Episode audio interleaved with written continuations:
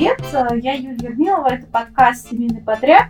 Наши гости – это предприниматели, которым мы задаем откровенные вопросы, как они запустили дело, как они развили, как они выживают.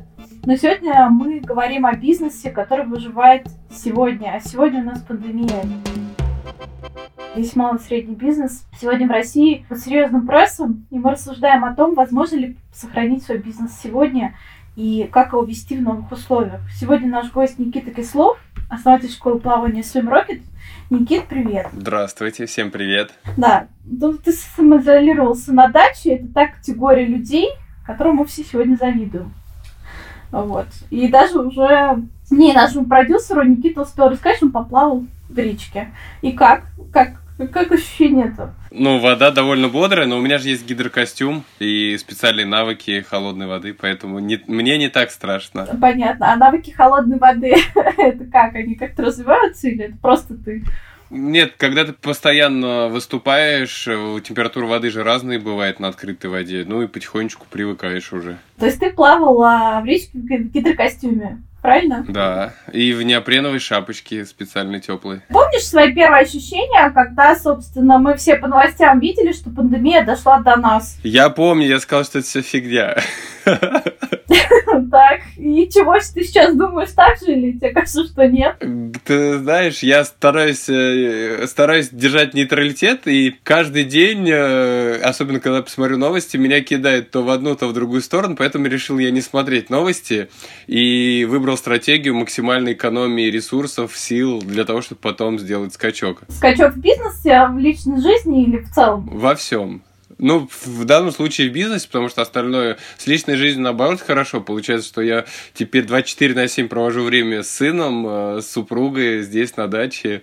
Вот. До закрытия физического, кстати, когда оно случилось? А, физическое закрытие наших бассейнов произошло 20 1 марта или чуть раньше, по-моему, мы даже на недельку раньше закрылись, до официального распоряжения Роспотребнадзора. Сколько было групп, сколько было учеников, когда, собственно... Ежемесячно у нас в школе обучалось, вот мы брали каждый раз, можно сказать, новую вершину, и мы были на пике около тысячи человек. Это самые разные люди, которые к тебе могут прийти, начиная там от малышей и заканчивая там взрослыми тетечками, дядечками. Те, кто у нас тренировались, это люди взрослые, там, после 30 лет, человек, который хочет научиться плавать, либо вылечить спину, либо поучаствовать в каких-то заплывах, которые сейчас очень модные, либо там сделать триатлон или айронмен. Но потом мы поняли, что мы круто развиваемся, и эти же люди говорят, что у нас есть дети, давайте учить детей. И вы и мы запустили детскую школу. Ты, собственно, сказал, что у вас есть э, YouTube-канал. Вы на нем как-то зарабатываете?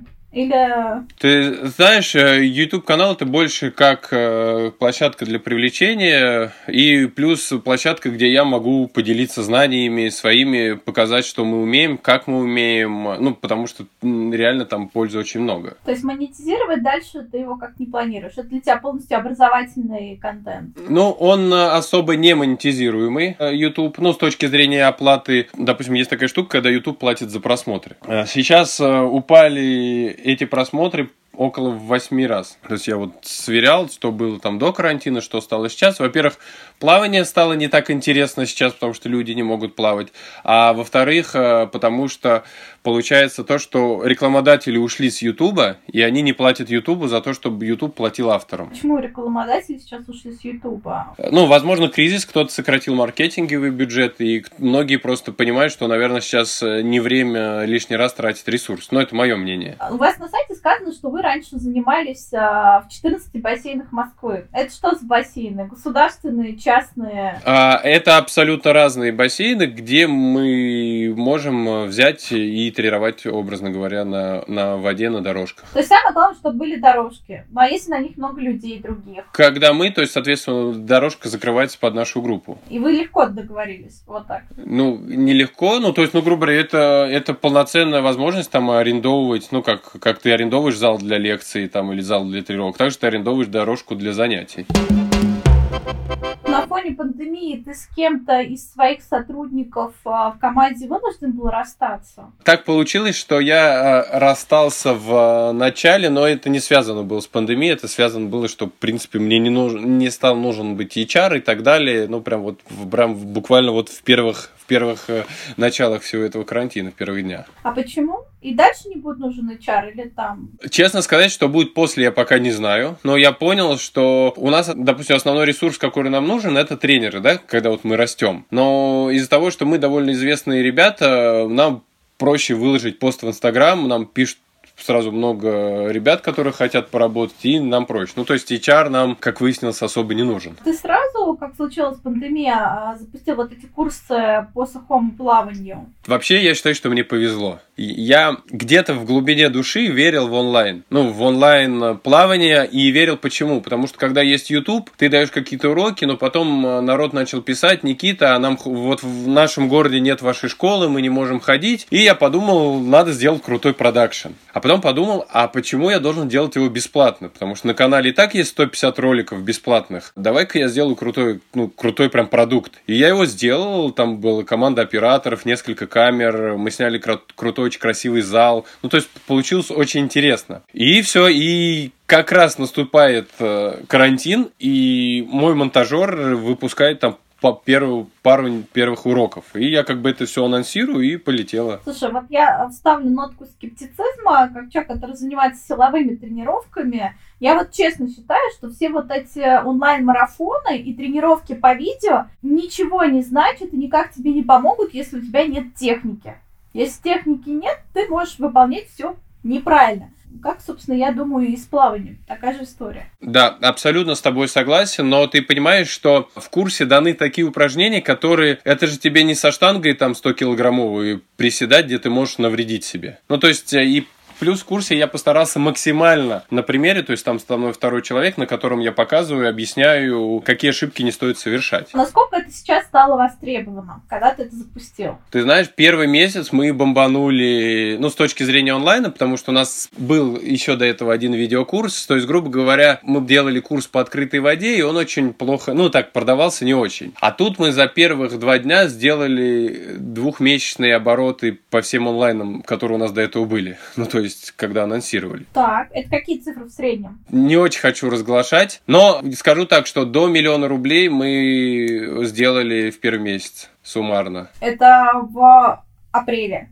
В онлайне, да. Эти курсы начали покупать и люди, кто в принципе хорошо плавает, или, или новички, которые вообще не умеют плавать? Эти курсы начали покупать э, разные, в том числе и родители начали покупать своим детям э, для того, чтобы дети не теряли форму, для того, чтобы дети хоть что-то делали дома. Вот они смотрят, включают урок и это повторяют. Ты, ты же тренер детей, ты знаешь, что в принципе детей надо заставлять. Они сами себя не могут заставить. Я понимаю, но в этом случае, первое, я считаю, считаю, что это задача родителей, по крайней мере, на карантине. Второе, если у тебя ребенок очень а, хулиганистый, то ты можешь отдать его в онлайн-группу, мы ведем ее через Zoom, то есть там уже вот так же, как ты на меня смотришь, тренер, и он уже там работает с 10 детьми. Видеокурсы это больше автономное, а онлайн-тренировки это больше лайф э, в современных реалиях. Спрос у тебя также сейчас повышается на май, на эти онлайн-курсы, там, на июнь? Не, нет, упал с такой же резкой пропорцией вниз. Самое, что обидное, что было бы круто такой, думаешь, блин, столько денег, так классно, а ты понимаешь, что у тебя были обязательства бешеные, и вот э, пришлось большинство, ну, практически все деньги отдать там, да, отдать зарплаты, аренды какие-то еще, ну, в общем, в общем, я их не увидел, к сожалению. Как ты вот это сейчас сам анализируешь? А почему вот так вот был резкий скачок и резко сейчас упало? Ну, потому что, ну, люди, которые на, на нас подписаны, наши ученики, э, ну, это первый мой анализ, они поняли, что, что еще сейчас делать, чтобы не терять форму. Так как мы, по сути, единственные на рынке с видеокурсом по сухому плаванию, они взяли и решили тренироваться. Второй мой анализ, почему сейчас упало, потому что на самом деле народ уже переел всех этих марафонов, всех этих обучалок э, и так далее. Я сам себе покупал вначале несколько онлайн-курсов разных и понимаю, что я застрял на половине, вот я прям заставляю сейчас что-то делать. И сейчас народ, к сожалению, начинает лениться, просто начинает забивать на тренировки, начинает забивать на какое-то развитие, наверное, просто потому что уже устали сидеть дома, я не знаю. Глобально я верю в онлайн, потому что я понял, что штука востребованная, и несмотря на то, что я физически ничего себе не заработал и компании, я понял, я кайфанул от того, что наш продукт понравился, и народ захотел им воспользоваться. Ну, наверное, от этого кайфует любой предприниматель. Как сейчас э, с тренерами обстоит вопрос? Но я правильно понимаю, что ты всем платишь зарплату, ты расстался только с HR, с остальными ты как бы не расстался, и с ними все хорошо. Или нехорошо. С тренерами я не расставался, но так как у нас э, были условия, как правило, сдельной работы, то есть, грубо говоря, там от количества проведенных часов занятий, то ну, сейчас все понимают, что сидим, отдыхаем, ждем. Ну, как бы. Я написал в нашем внутреннем чате, ребята, кому очень тяжело, пожалуйста, напишите, будем думать, как помочь. Получилось, что там отозвалось несколько человек, но мы им там помогли. Остальные, я как понял, ну, там терпят, справляются. Знаешь, меня что расстроило? Те тренеры, я сейчас про тренеров, которые работали в фитнес-клубе, которые не смогли подстроиться вот под эту реальность пандемии, они уехали домой к родителям куда-то в регионы. Те, кто умеет разрабатывать программу тренировок дома, то есть там с резинками и так далее, они востребованы. У них просто какой-то вал продаж. И поэтому у меня вопрос, ты же наверняка общаешься со своими коллегами по рынку вообще, как, как, насколько все у других э, плачевно или хорошо. То есть, может быть, они все уехали к родителям, и все ждут, когда закончится пандемия. Ты знаешь, даже некоторые тренеры из нашей команды уехали по домам. Ну, то есть, они так сделали, они сдали вещи в кладовки, ну, такие есть, да, там какие-то камеры хранения там специально, и уехали. И я считаю, что поступили очень грамотно, потому что, ну, сейчас э, смысл жить в Москве, там, тратить деньги и так далее. Окей, а мы поняли, что онлайн у тебя запустился, но ты же понимаешь, что выжить э, для твоего бизнеса только в онлайне невозможно. И что ты первым делом сделаешь, когда уже можно будет плавать? Начну тренировать людей. Мы будем делать то, что мы делали всегда. Мы будем делать людей счастливыми и учить их плавать. И если мы будем делать то, что мы умеем делать круто, у нас все обязательно получится. То есть все, в принципе, твои клиенты после окончания пандемии дальше заинтересованы там снова прийти я очень в это верю. Э, ну, то есть я надеюсь, что все будет хорошо, и надеюсь, что э, у них будет возможность посещать занятия, и надеюсь, что нам разрешат э, тренировать в привычных реалиях, там, которые были, а не которые там могут придумать там один человек на дорожку или еще что-то. Слушай, ну я боюсь, что так и будет, потому что я посмотрела, не знаю, ты видел это, Роспотребнадзор выпустил список рекомендаций для бизнеса по поэтапному выходу. Там были бассейны, сауны, бани и салоны красоты. Ну, чтобы ты понял всю как бы необычную ситуацию. Вот, допустим, мастер может работать только один. Он должен быть на расстоянии там не так близко к клиенту и должен быть полностью в защите. А в бассейнах, э, по-моему, первый этап рекомендации, что не больше трех человек на одну дорожку при поэтапном снятии. А вот. Давай поправлю. Не, не больше трех, а получается, то с пересчетом их квадратуры получается пять человек на дорожку. Это, в принципе, уже допустимо для выживания бизнес-модели. То есть, потому что раньше было семь, сейчас а пять. Ну, то есть, э, грубо говоря, терпимо для того, чтобы хотя бы начать двигаться и, ну, что-то делать. Хорошо. А скажи, пожалуйста, у тебя есть какие-то инвесторы? Это весь бизнес создавался на хобби и перерос вот в тот проект, который вы сейчас видите. А как ты относишься к инвесторам? К самим людям отношусь хорошо. Это очень крутые парни, которые готовы дать свои деньги другим горячим ребятам. Но, к сожалению, я не люблю быть кому-то что-то должным, а получая инвестиции, я понимаю, что я должен буду обязан да, там, их отработать или еще что-то, или сделать и так далее. Но ты же понимаешь, что твой бизнес, он сейчас как стартап, и ты все равно неизбежно столкнешься с проблемой быстрого роста, потому что как малый бизнес быстро расти ты не можешь. И какие-то дополнительные внешние деньги тебе так или иначе нужны будут. Ты имеешь в виду после кризиса или если бы все шло хорошо? Ну, я имею в виду и в двух вариантах. И если бы все шло хорошо, и сейчас. Я считаю, что нам не нужны инвестиции, потому что, во-первых, у нас есть э, хорошая, лояльная, очень теплая аудитория, которая после того, как разрешат э, нам плавать, они вернутся, потому что они знают, что у нас хорошо, им все нравится. Вот, вот, пожалуйста, с этого мы и запустимся. А дальше, опять же, степ-бай-степ, потихонечку мы будем э, расти, как и делали до этого. У тебя на сайте заявлено и запланировано несколько сборов, в том числе уже даже в июне.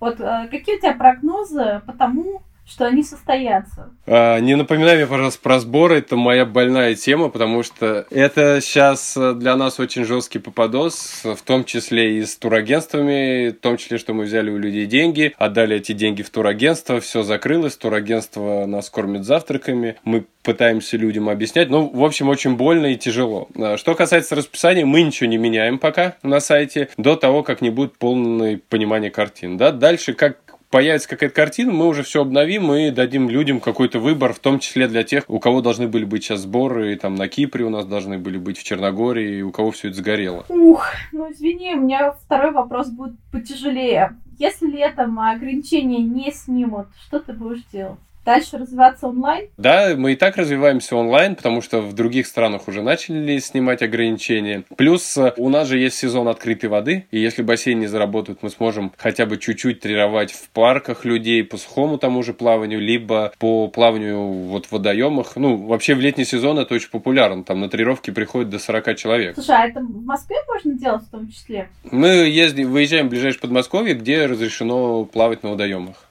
Ну, то есть в обычные сезоны это довольно востребованная услуга у нас. Ты не обращался за какой-то или не смотрел какую-то помощь, которую сейчас государство оказывает бизнесу, и какие бы меры тебе реально помогли? Ну, помимо того, что стоит отменить все предложения Роспотребнадзора и так далее. А, какие меры государства? Ну, наверное, мне, как и всем нашим гражданам, хочется прозрачности в действиях государства и понимания реальной картины потому что непонятно. Так, расшифруй, что ты имеешь в виду. Ну, непонятно, почему резкий скачок, непонятно, почему резкий спад, непонятно, почему вроде все запрещено, но сейчас все гуляют. Непонятно, почему надо носить маску, хотя говорят, что маска не защищает. Ну, то есть, понимаешь, хочется услышать какого-то единого ответа от, э, скажем так, главного нашего управленца, чтобы он все это разъяснил, да, как- как-то вот так. Непонятно, почему э, работодатели должны содержать сотрудников. Ну, грубо говоря, я не хочу уходить в политику, да, я думаю, что ребята-предприниматели, которые меня слушают, прекрасно понимают, про что я сейчас сказал, и, ну, непонятно, почему мы сейчас оказались под таким ударом, потому что и денег нет, и сотрудников жалко. Понимаете? И вот, Юль, я с этого не... Ну, вот я думаю, что у меня еще не такая сложная ситуация. Наверное, у ребят есть э, гораздо хуже, там, из турагентства или так далее. Вот э, наш президент, он же пообещал там выплату одного МРОД на каждого сотрудника, это 12 130 рублей. Понятно, что это не большие деньги, но это деньги, которые тоже также можно как бы потратить на зарплату. И, в принципе, хорошо, что они есть. Ну, я не спорю, эти деньги могут чуть-чуть чуть-чуть помочь. Вот. Но ну, я не, честно, не, так не хочется углубляться в политику. Я посмотрел там этих э, немецких предпринимателей, которым там повыдавали по два с половиной раза оборот в компании, там, да, то есть для того, чтобы помочь э, и так далее. Понимаешь? И, ну, я не хочу туда лезть, потому что что толку, что я сейчас буду дискутировать? Надо нам всем действовать, ребята, искать э, максимально выход для нас сейчас самый комфортный. Говоришь, что ты 24 часа в сутки проводишь с сыном, а с женой. Вам комфортно вместе в четырех стенах каждый день? На самом деле я как в клетке, я уже не могу. Я хочу на работу. Я хочу к нашим ученикам, я хочу к нашей команде, я хочу опять качать YouTube. Блин, я не могу. Я пытаюсь это все делать, э, но э, морально как будто я какой-то клетки. Несмотря на то, что у нас тут э, раздолье, Волга и гуляй сколько хочешь, но вот это понимание, что ты не можешь поехать в Москву, Вот это расстраивает. Бывает накатывает меня, скажу честно, грущу. Ты узнал себе что-то новое в этот период? А, да, я выписал а, всякие себе штуки, куда бы я поехал а, после карантина, в том числе мне один из подписчиков прислал там в Узбекистане, как они жарят плов и едят клубнику с грядки, и я себе даже виш-лист поставил, что я хочу в Узбекистан, там, ну, то есть какие-то вышли мои вот эти фантазии, там, на Алтай съездить, еще что-то, о которых даже не думал никогда. Слушай, обязательно съезди в Самарканд, а, там это совершенно потрясающе. Во-первых, очень вкусно накормят, а во-вторых, там просто очень красиво, очень красиво. Ну, ну вот, да, то есть э, начал обращать внимание к тому, что я, может быть, даже никогда не посмотрел там на Узбекистан в привычной скорости жизни, а тут так, ну ладно, давай посмотрю, что это такое там и так далее. Ну вот да, к слову о внутреннем туризме как раз-таки я вот тоже задумала, что, в принципе, я, конечно, не очень люблю Сочи, но в целом, если кто-то организует хороший отдых, то, в принципе, почему нет? Вот а, ты думал по поводу, если не получится у тебя и твоих ребят поехать в Черногорию, то вы как бы готовы поехать куда-нибудь в другое место, где есть речки и да, я искренне надеюсь, что откроют границы и можно будет летать, по крайней мере, в Армению, потому что в том году мы проводили там сбор, там очень э, доступно по стоимости и очень круто с точки зрения питания и вообще инфраструктуры.